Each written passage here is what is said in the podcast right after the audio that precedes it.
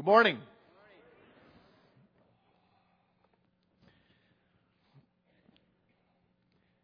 A Bible expert once asked Jesus, Teacher, which is the greatest commandment?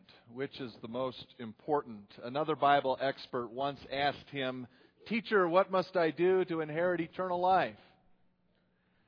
And each time Jesus answers by quoting Shema from Deuteronomy 6 and by quoting the second greatest commandment from Leviticus 19. Would you stand, please, and let's dedicate our time together this morning before God by reaffirming our commitment to love God and love others in reciting Shema.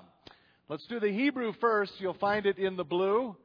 We'll do the Hebrew responsively. I'll say a line, you say it back, and then we'll do the English together. Shema Israel. Adonai Eloheinu, Adonai Echad. Ve'ahavta et Adonai. Elohecha b'chol levavka. Ubehol nafshaha ubehol me'odeka ve'ahavta reacha kamocha Amen. Together, please. Hear, O Israel, the Lord is our God, the Lord alone. Love the Lord your God with all your heart, with all your soul, and with all your might, and love your neighbor as yourself. Amen. Please, you may be seated.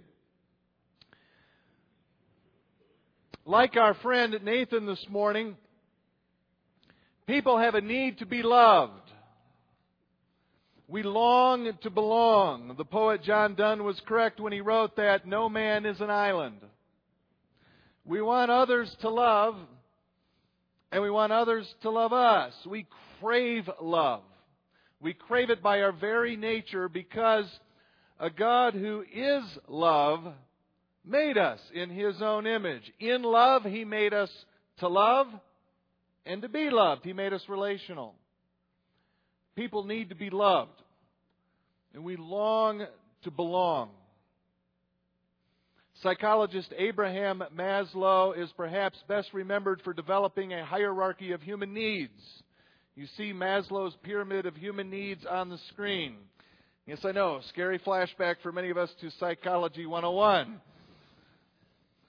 The idea pictured in the pyramid is that the higher level of human needs depend on, rest on the lower ones being met. And as you can see, to love or to belong is a key human need. Maslow put the need of love or belonging in the middle of his pyramid, but he noted something very interesting.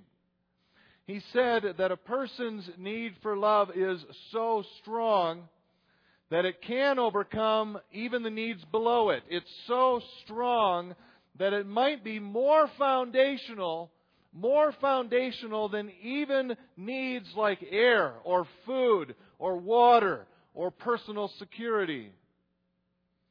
A young woman battling anorexia, for example, risks even the needs of food and the security of health because she is even more desperately hungry for control and belonging. She is probably craving love and belonging most of all. Our need to be loved is very, very basic and it's very, very strong. And if our need to be loved isn't met, it's devastating. A story is told of a soldier who was finally coming home after having fought in Vietnam. He called his parents from San Francisco. Mom and Dad, I'm coming home, but I have a favor to ask. I have a friend I'd like to bring home with me. Sure, they replied, we'd love to meet him. There's something you should know, the son continued.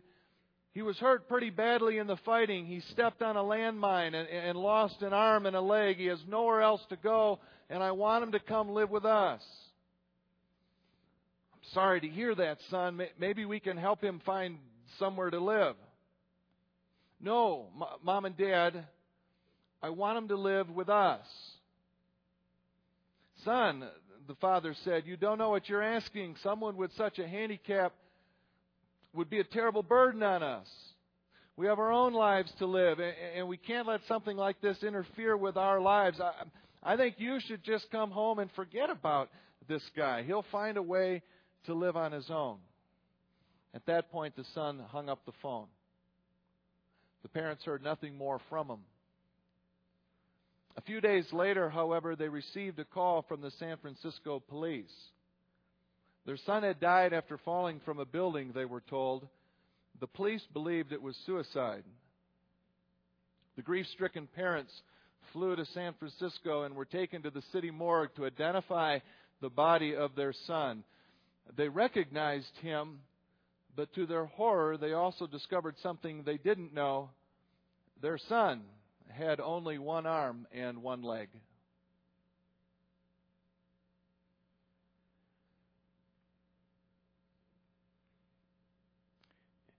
Implicit in our need for love and belonging is a need to be loved as we are, one leg or two.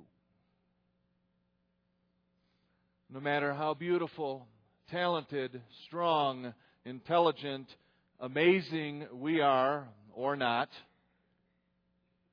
we long to be loved as we are. We long to be loved unconditionally. Our need to be loved and to belong is very basic and very strong, and if our need to be loved isn't met, it's devastating. I have little doubt that's a huge reason why our God, who is love, wants us to be all about love. When we love someone, we meet a very basic and deep need, and at the same time, they see through our love that our God is indeed love and indeed loves them. The homosexual community is a community crying out for unconditional love, crying out to be loved as they are.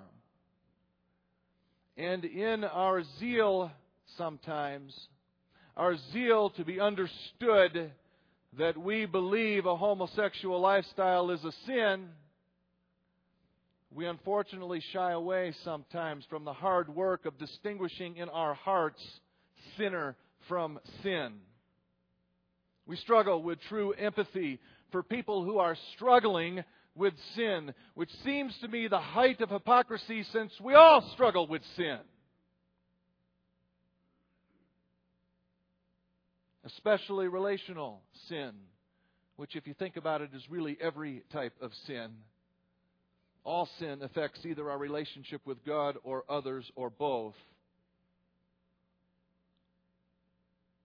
In any event, one factor at least that contributes to people's struggle with sin is our desperate need and desire to be loved as we are. To be loved unconditionally. We struggle most, it seems to me, when that need and desire isn't being met. And as the song goes, when that need or desire isn't being met, we go looking for love often in all the wrong places. There is, however, someone who does love us as we are, who loves us unconditionally. There is a right place to look for and find this love. His name is God. So we have a God who is love, and we desperately need and want love, and yet we sometimes remain distant from God holding away at arm's length the very love we need and crave so deeply. Why is that? I wonder if it's because we don't completely trust it. We don't really believe that God loves us as we are. Last week we looked at one reason we might struggle with trusting God's love. Maybe we struggle with that because of the pain that is still present in our lives even after we accept Jesus as Lord and Savior. This morning, I'd like to look at another reason we may find it difficult to trust God's love. I think we struggle with that when we suspect that God's love is conditional. When we suspect God doesn't love us truly as we are. And it's not all that hard to see where we might get that idea about God's love or any love, the idea that love is conditional. Our culture quite sincerely preaches conditional love. Measure up and you'll be loved and accepted. If you don't measure up, well, keep trying. You'll only get what you earn and therefore deserve. The beautiful, the strong, the rich, the talented all get ahead in our culture. They're the ones who receive all the accolades, all the glory, if you will. And if you can't compete, well, then you're not worth as much. Such is the ugly side, the ugly risk of a system built on competition. If you win, great. But if you don't, if you can't even compete, well then ouch. Not so great. In fact, devastating. Love in our culture often feels very conditional, and so perhaps our experience of getting burned by conditional love from the world makes us suspicious that God's love is conditional too. What about church and our families for that matter? Shouldn't the church step up and witness that God's love is unconditional, that God's, God loves people as they are? Yeah, she should. And she does often. But does she all the time? Do we, West Bowles, here and at home? Or when we too sometimes fail at unconditional love, do we leave people with the impression that before they are truly loved by the church or us, they need to first measure up somehow? Don't bring that in here. Despite what our experience in our culture or even in church and our families may sometimes suggest, I'm here to tell you that God is emphatic in the Bible that He loves people as they are. He loves you as you are. Paul makes this precise point in Romans 5 when he writes to the early church in Rome. You see, at just the right time, when we were still powerless, helpless, weak, Christ died for the ungodly, the rebellious. Very rarely will anyone die for a righteous man, though for a good man someone might possibly dare to die. But God demonstrates, He proves His own love for us in this. While we were still sinners, Christ died for us. Paul goes on to say that while we were God's enemies, while we were God's enemies, we were reconciled to Him through Jesus' death. While we were God's enemies. So there's no condition to God's love since He gave His Son to die for us while we were of no use whatever to Him. God knew. He knew the love we needed and desired even before we did, even before we were born. And so He gave it. And that's so just like God. To notice our greatest and deepest needs, it's just like God to notice our need for unconditional love. He's there when we're burned and hurting by the conditional love of the world. And even the church, unfortunately, sometimes seems to express. God is there with His unconditional love. You recall in Genesis, Jacob wanted to marry Rachel. And so he worked seven years for Rachel's dad, Laban, in order to get her. The Bible says those seven years seemed like only a few days to Jacob because he loved Jacob so much. Oh, so romantic. And so the wedding day appears and everyone parties and feasts. But then when it's time to consummate the marriage, some monkey business goes on. Laban substitutes Rachel's older sister Leah into the wedding chamber, and a marriage between Jacob and Leah is consummated before Jacob even realizes it's Leah. The Bible says, when the morning came, there was Leah. Nice, Jacob.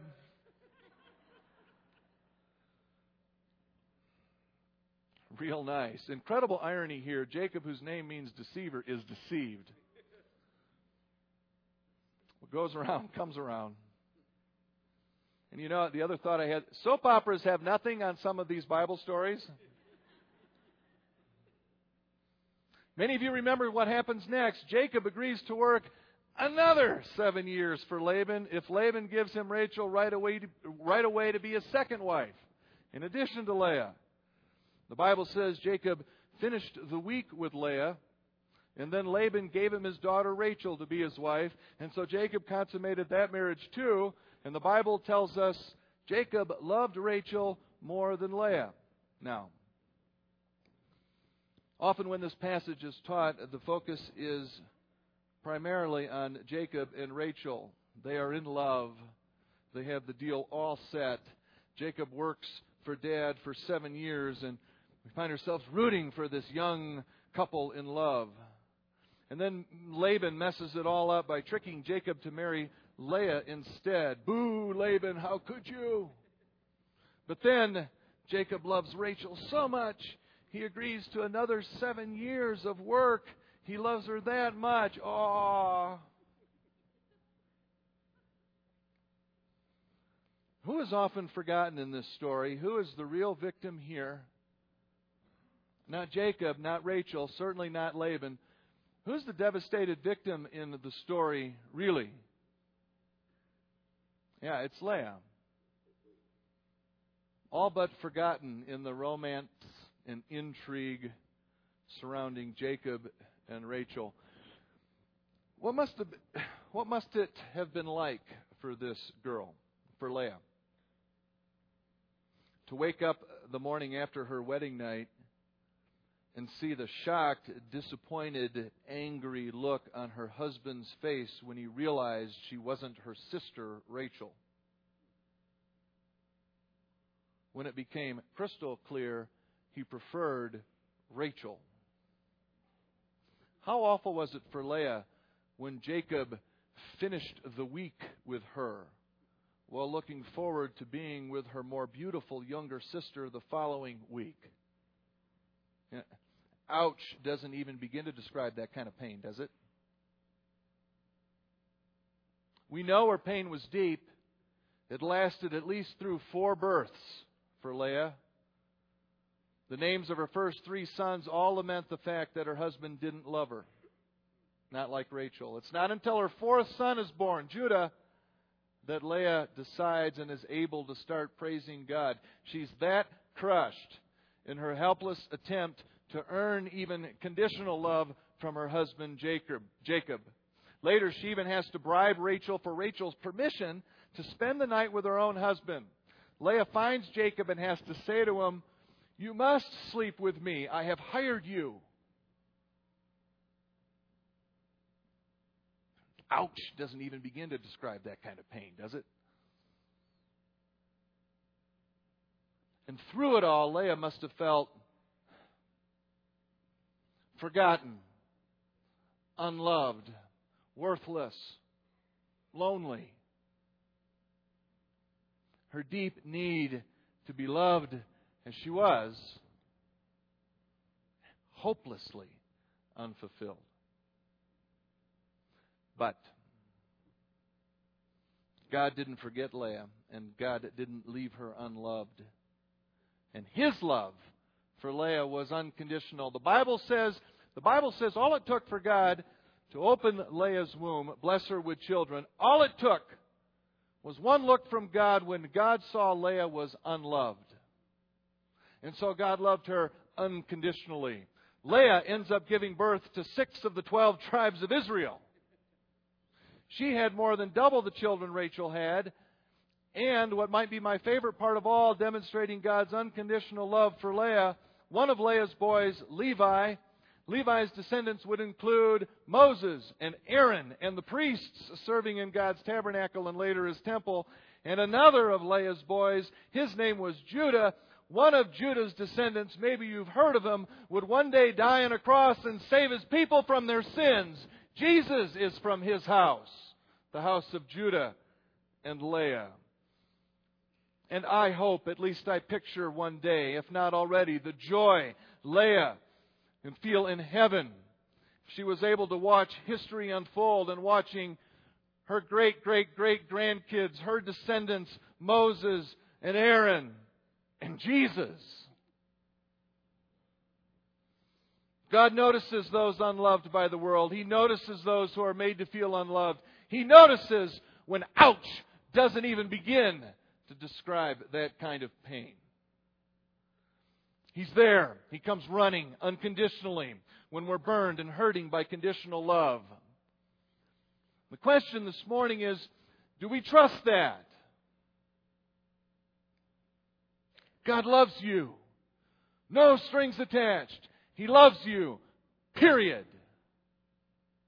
Yes, I know. God commands we be obedient. In Paul's words in the very next chapter in Romans, the next chapter. The unconditional love of God, God's grace, does not give us license to just keep sinning. In James' words, faith without works is dead. But the importance of obedience has nothing to do with God's unconditional love. Rather, it's out of that love that He wants us to obey. For our sake and for the sake of those through our loving obedience see God, see and know and experience through us that God's love is indeed unconditional. While we were still sinners, Christ died for us. Before we ever thought about obeying God, before we ever knew there was a God, He had already died for us so we could be with Him forever. God's love is not conditioned on our performance or prayer or works or anything we could possibly do. He loves us. He loves you just because He does. Warts and all. One leg or two. Period. Can I have an amen? There are no conditions on this deal. God's not sitting there with a computer up in the sky with a smite button waiting for us to mess up.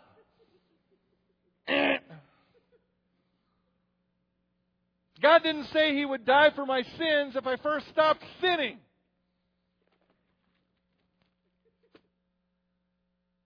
He died for me so I would want to stop doing the sinful things I was doing so that I would do all I could. So help me God, and He promises He will, to obey Him.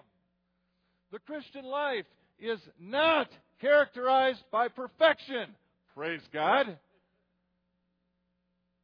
The Christian life is characterized by an all out, so help us God, battle against our own sinful nature.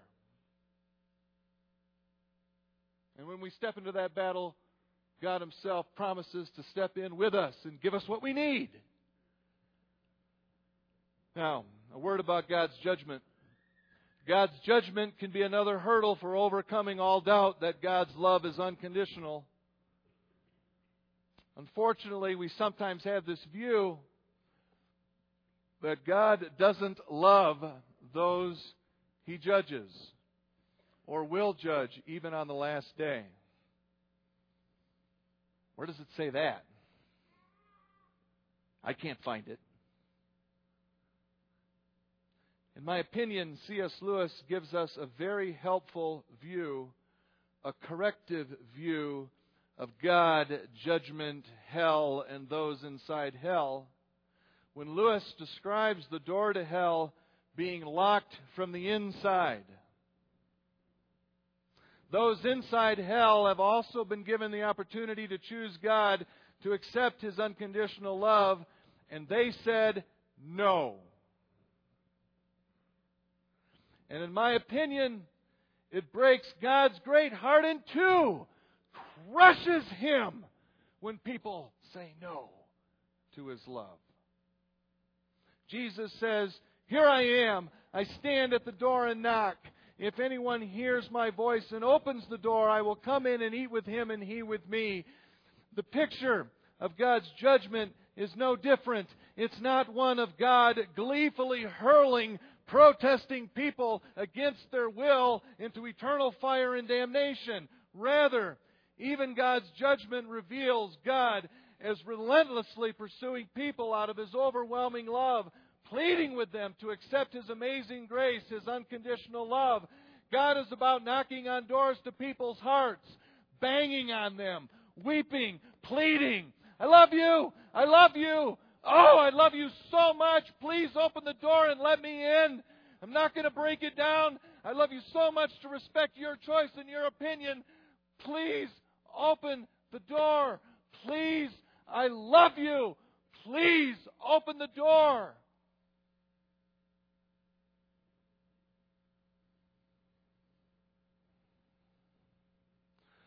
And he'll keep on running after people and keep on banging on doors until the last possible moment when they slam the door and lock it in his face, even the door to hell.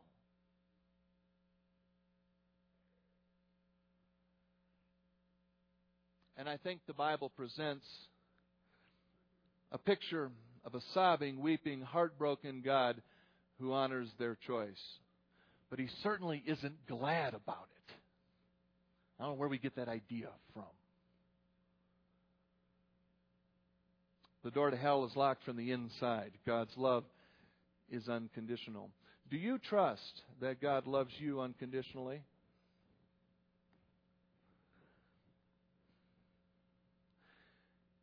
If so, let him in. Let him in deep. Open the door. If you've got it open, maybe you only have it open a crack. Throw that thing wide open. Accept his unconditional love. His love that loves you just because, that loves you just as you are. God believes in you, warts and all, even if no one else does. God believes in you even if you don't believe in Him. God believes in you even if you don't believe in you. It doesn't matter at all who you are or what you've done or haven't done.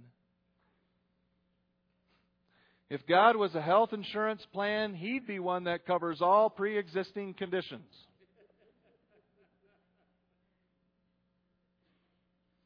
Doesn't matter what you look like, doesn't matter who you are or are not. Doesn't matter whether you're gifted or talented or whatever.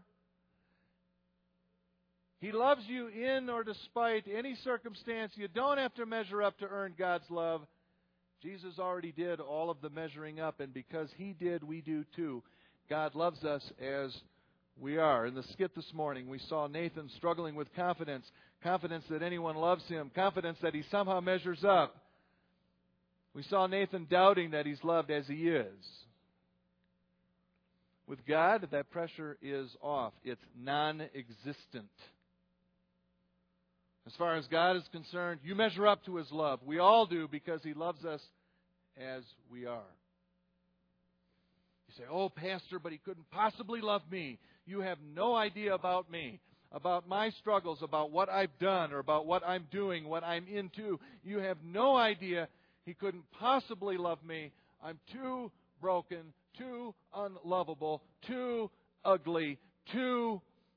Just ask anyone. If you looked into my heart, Pastor, you have no idea. God couldn't possibly love me.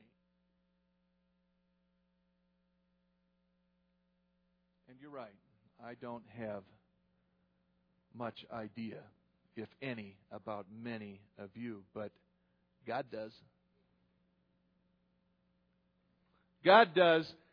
He knows it all. He knows what no one else does.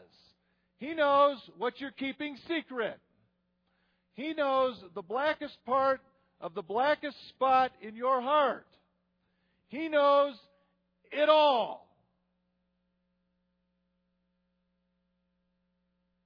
And you know what? He loves you anyway.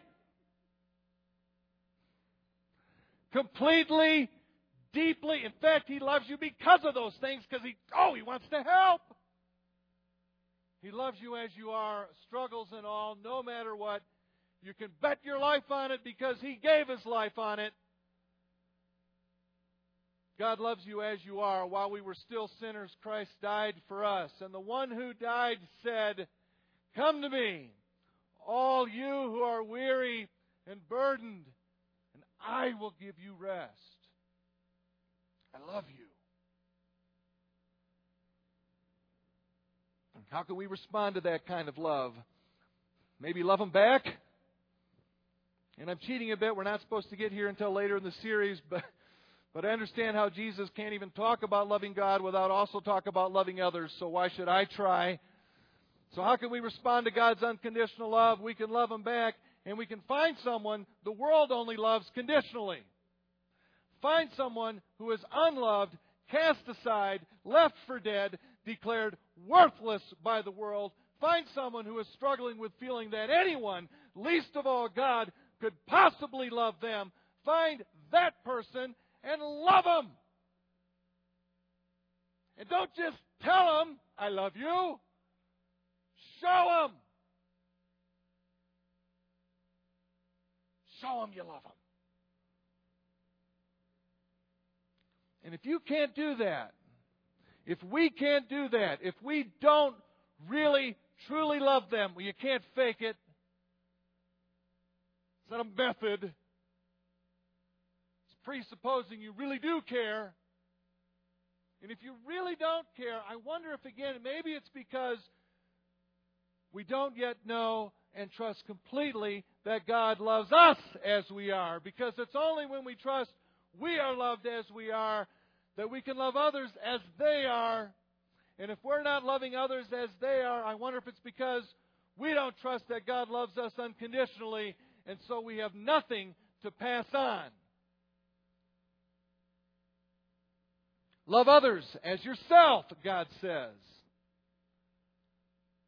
So maybe the first person you need to love unconditionally is you. Not in a selfish, prideful, me first way, but secure in knowing that you are made in the image of God Himself and that no less than Almighty God loves you as you are. Right now, head over heels in love with you. And before we can love others as ourselves, we need to be convinced, as Paul was, that neither death nor life, neither angels nor demons, neither the present nor the future, nor any powers, nor height nor depth, nor anything else in all creation will be able to separate us from the love of God that is in Christ Jesus our Lord. In other words, before we can love others, we need to know there ain't nothing, no how, that can separate us from God's love. Amen? He loves us no matter what. He loves us unconditionally. Wow, that's also from Romans. I was taken aback by something this week during my study. The book of Romans is known for its theology. And I was astounded when I looked anew this week how much Romans talks about love.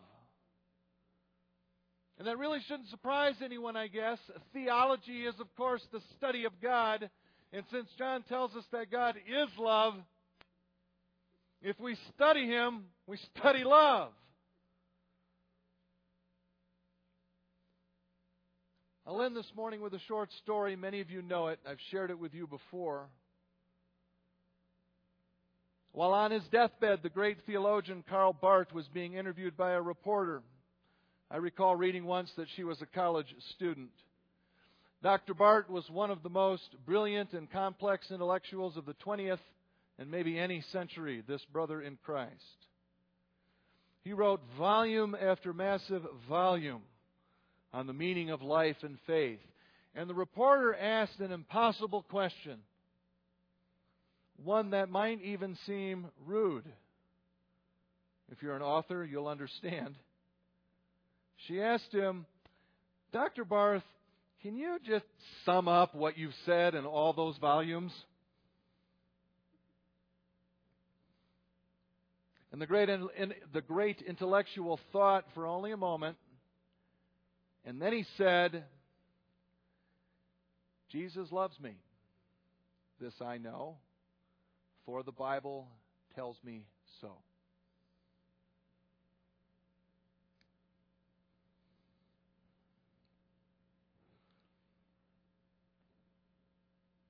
So far, we've seen that God loves us in the beginning.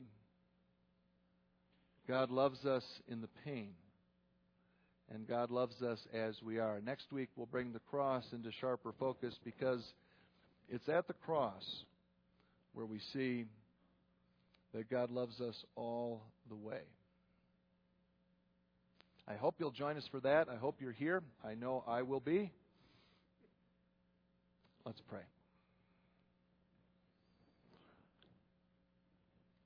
Father in heaven, Thank you for loving us first. Thank you for loving us even before we were born, even as you were shaping us in our mother's womb. Thank you for loving us, no strings attached. Help us, Father, to feel deeply from you and from Christian brothers and sisters, especially, your unconditional love. Help us to feel it fully and deeply in a way that regenerates in us that same love of you and others. Remove any hurdle, any obstacle, anything that gets in the way, Father, of us feeling and knowing that you indeed unconditionally love us. Take it away, please. We love you, and in Jesus' name we pray. All God's people said, Amen. Would you stand, please, for the benediction? God's good words, His blessing.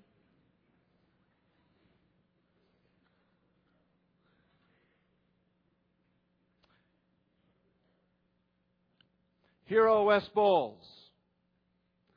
The Lord is our God, the Lord alone. Love the Lord your God with all your heart, with all your soul, and with all your might. And love your neighbor as yourself. So help us, God. In Jesus' name, all God's people said, Amen. Amen. Have a great week. We'll see you soon. God bless you all.